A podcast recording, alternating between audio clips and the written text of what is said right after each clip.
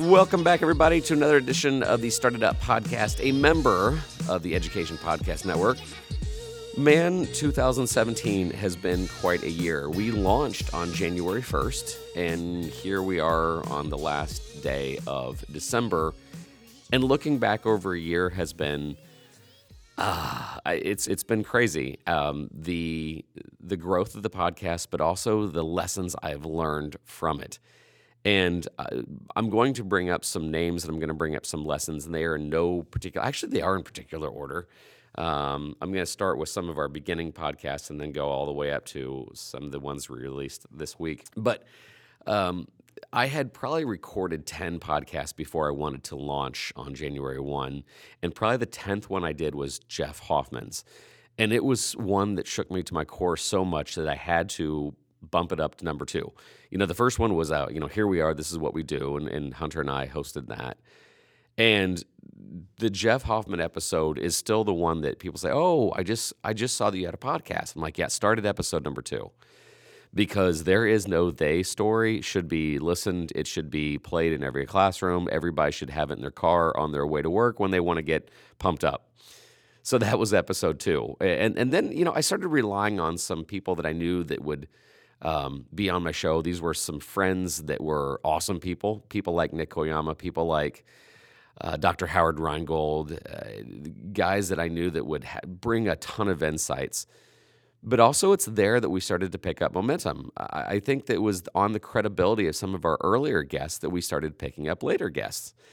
You know, guys like Tom Bilyeu and his message, his extreme message of, you know, it's all my fault uh, him taking responsibility of everything for his company, and just Tom being Tom. If, for those of you that don't know who Tom Bilyeu is, he was one of the founders of Quest Nutrition, but he has his own show, Inside Quest, uh, and then later um, re-released as Ins- Impact Theory.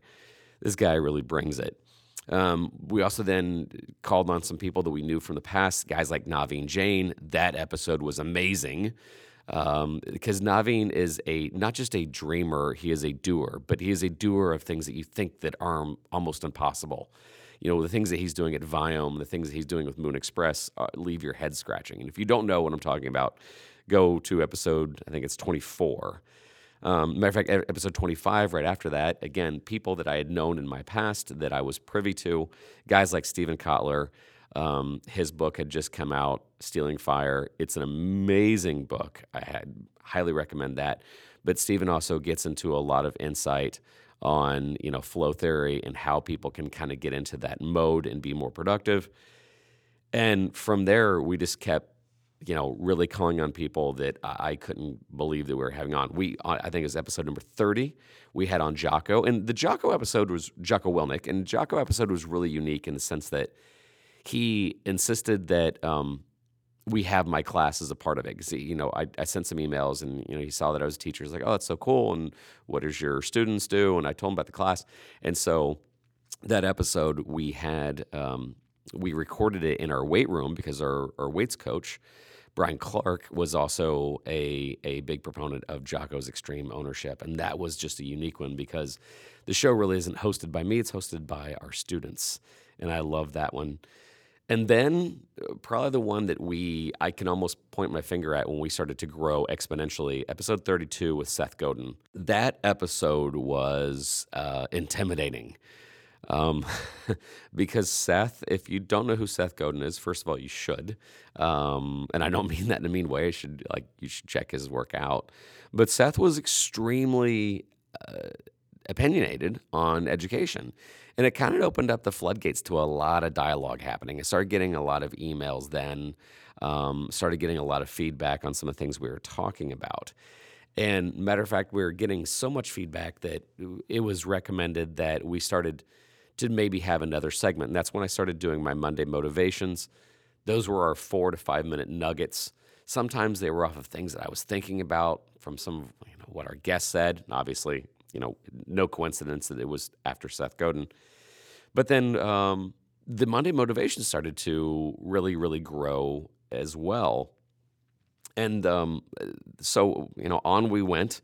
And one of my favorite moments is when I got to do my episode. It's episode 44 with Tina Seelig. Tina is a professor at Stanford University, and to be fully transparent, she has been a mentor and a uh, a, spot, a spot of inspiration, I guess. And that episode was just great in the sense that I, you know, I got to express to the world um, how much she has meant to me, and also just talk about her book, The Creativity Rules, and how much I just really, really, really like what she does. As a couple episodes later, episode 48, we, we stick with the uh, Stanford theme. Uh, Professor Amy Wilkinson, uh, author's Creator's Code, we had her on, and that was a breakthrough as well because some of the things that she'd went to, uh, I started to get. At, the time, I think that was some of the most emails I got was on Amy's episode. And then we started to move into the somewhat controversial. Um, Dave Rubin is a YouTube personality, and he is he has gone viral for the fact that he is a very balanced person politically, but make no mistake about it, he talks about politics and he calls himself the last true liberal. And he has sparked off a lot of controversy, both on the left and the right. So having him on was great. But and that was episode 57, but that was nowhere near the firestorm of emails that I got to have on Tucker Max. Episode 59 is when I don't know if the term, you know, um, you know, any good, you know, any publicity is good publicity, but having Tucker on was a risk. That is for sure. When you brand yourself as an education podcast, esque, um, having Tucker on was a bit of a risk. But I will say this um, I, I, was very upfront in saying that uh, I didn't necessarily approve. Actually, I, I, full transparency, I think I said in the show, I had read one paragraph of one of his books, and I'm like, nope, not for me. But uh, Tucker's insights into education and his opinions on where we're going are among the most poignant I've had. Uh, it, it, the polarity of it. I had people saying, "How dare you have this guy on?" Actually, before the episode even came out, and then after the episode came out, a lot of people are like, "Dang, that was really a good episode." Very controversial, sure. Very um, poignant, but again, I think it's among the most insightful episodes we had one of the also great things that came out of that, and honestly, one of the things I love about this podcast the most is the people that I get to meet because of this. So after interviewing Tucker, um, one of my things that I have after we're, we're, done recording is I'm like, hey, you know, who else do you think I should interview? Or you know, it, I'll only ask that if they think that they enjoyed the interview. And and Tucker said, I tell you what, you should interview our CEO. This guy is amazing, and a lot of people don't know who he is yet but he just finished up his book. And if you don't like this guy, you're not a good human being. And sure enough, he sent me out the book and got to read it. And I've gotten to know and, and become really good friends actually with JT McCormick. And that episode was emotional. It was raw. It was at times difficult to listen to uh, some of the, the things that had happened to JT in the past. But he also has nuggets of wisdom sprinkled in and out, and and and he's so practical and he's so fun, and it was probably among my most gracious guests, and and and it's just been great seeing that relationship form and that that friendship form. Um, and, and then then all of a sudden we get into the the New York trip. This was one of my most pivotal moments. Episode 63, I got to meet Jon Fortt, uh, Fortt Knox on CNBC.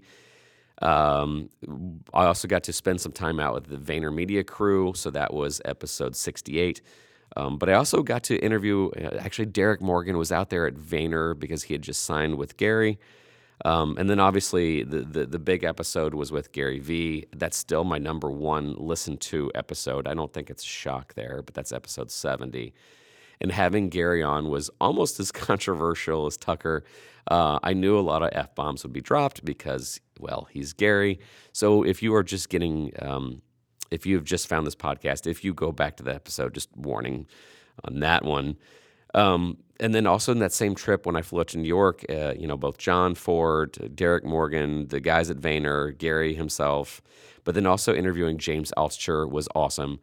Matter of fact, James Altucher Show was produced in his studio, which I'm still grateful for. So the sound quality on that one was amazing. And James also was a really interesting interview because this guy has been actually talking about cryptocurrency and banging on that topic uh, before it was cool. But he also had some really, really, really unique insights. And then um, I really had my second fanboy moment. And actually, I prolonged this one because I knew that he'd say yes because we'd had a relationship in the past and, and he's always been so gracious. But episode 82 is with Daniel Pink. And um, for those of you that don't know, I got to start a class and I basically took some risks because of Daniel Pink. And the class was approved because Daniel Pink helped. And so getting that episode um, done was just a kind of a, a prideful moment for me because I got the chance to say thank you to him. But then we also dig deep on the fact that I consider him the godfather of Genius Hour, the godfather of 20% time. And so that one was really great. And and then that was around the same month we started doing our Friday focus of young entrepreneurs. Got to interview really unique guys like Ben Honeycutt and Connor Jansen, who had started their own school in Nepal, uh, Manu Goswami, um, just really interesting young entrepreneurs. And I've had so much fun talking to people that are under 25. And also guys like Parasis Velavalu, uh, just listening to their mindset, uh, Kusal Kalaratna, these guys have such unique insights and such great mindset that it's been a blessing to have on those younger guests. And then um, Hidden Gems. I had no idea that one of our most listened to podcasts would be with Josh Medcalf, author of Pound the Stone, uh, uh, Chop Wood, Carry Water as well. Josh brought so much passion and so much energy uh, that that one just stormed up the charts, so to speak. Um, and then also like unique episodes, getting to talk about esports with Rick Fox. A lot of people knew Rick Fox as a former Laker and an actor, but a lot of people did not know his passion and his enthusiasm for esports. Um, matter of fact, that episode also I got more requests on what we were doing with esports than any other. Um, and then just kind of wind the year down, having Mike Smith on. I did not know also this guy and this guy was a, a just a character and a half.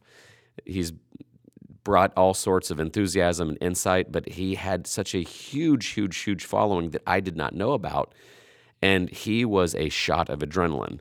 And then towards the end of the year, and it, it actually and setting a one day record for listens, I had on Dave Burgess. I knew that having Dave on would be a boost in the ratings, so to speak, because a lot of my um, audience are educators, but man, uh, and Dave Burgess style, and true Dave Burgess style, he of course hyped it up and promoted it a lot, and that was our our biggest one day spike. And I'm actually I'm probably certain that here in the next probably couple weeks, I bet you he'll leapfrog Gary Vee as our most listened to podcast because, well, Dave's got that big of a following online.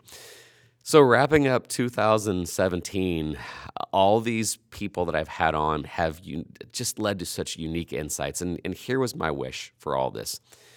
I started off because I had this list of people that I've always wanted to talk to. Actually, it started off by talking to Tim Ferriss and, and knowing how many educators didn't know who some of these unique names were. And I, I just wanted to bring some of their insights and some of their passion and their learning styles and their learning curve to the show. So more people in ed would start to recognize some of these great leaders. And as I move toward 2018, I'm excited because I'm going to start featuring some of these educators that I've never have heard of, but because of the show, they reached out and said, "Hey, I've been doing some of these things too." And I think that's uh, something I'm really looking forward to. While you know we're still going to on Wednesday bring you some really unique, really unique names in the you know celebrity slash author slash entrepreneurial world. Those Friday episodes of teachers doing it are going to be uplifting, and I cannot wait to promote their great work. But from the bottom of my heart, uh, the response we've gotten, the recommendations we've received um, the letters of encouragement from uh, quite literally all over the world. And we have been heard in now over, I think, at least 70 different countries. That blows my mind, and I'm honored and I'm blown away by it. And none of this would happen if you know our our listeners and, and our friends didn't share it.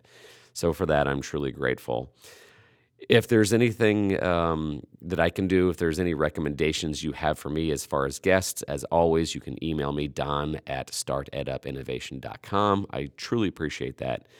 And also, just moving forward, you going on our Facebook page, facebook.com slash startedup. There we get into all sorts of fun conversations, and also you'll get an insight on where we're going next.